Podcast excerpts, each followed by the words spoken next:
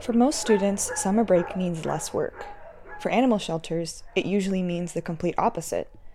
Many of the volunteers at animal shelters, like the Humane Society of North Central Florida and Alachua County Animal Resources, are college students.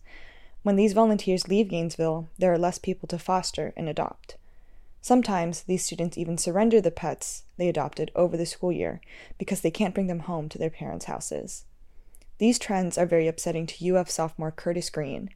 Green is studying wildlife ecology and conservation on the pre vet track. Working closely with animals, he sees how being put in these kinds of situations can be harmful. You have to understand as a pet owner that your pet has emotions too.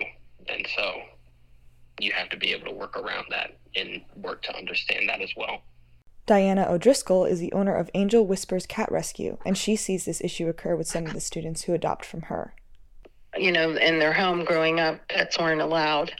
And then when they get here and they're on their own, they think I'm going to get that cat I always wanted or that dog. And they don't think about breaks. And so um, sometimes they'll just put those cats or dogs like out on the street and then go home for break. Now, if a student is planning on fostering or adopting from Angel Whispers, she requires parental permission so the pet won't be left out on the street or returned to a shelter if that student cannot take them home for the summer. However, the year has already been difficult for pets according to Jill Davis, CEO of Animals Helping Humans, Humans Helping Animals. She also works at Dogs Rule, a boarding and rescue service for dogs. She says that she has seen a large number of people surrendering their pets since December.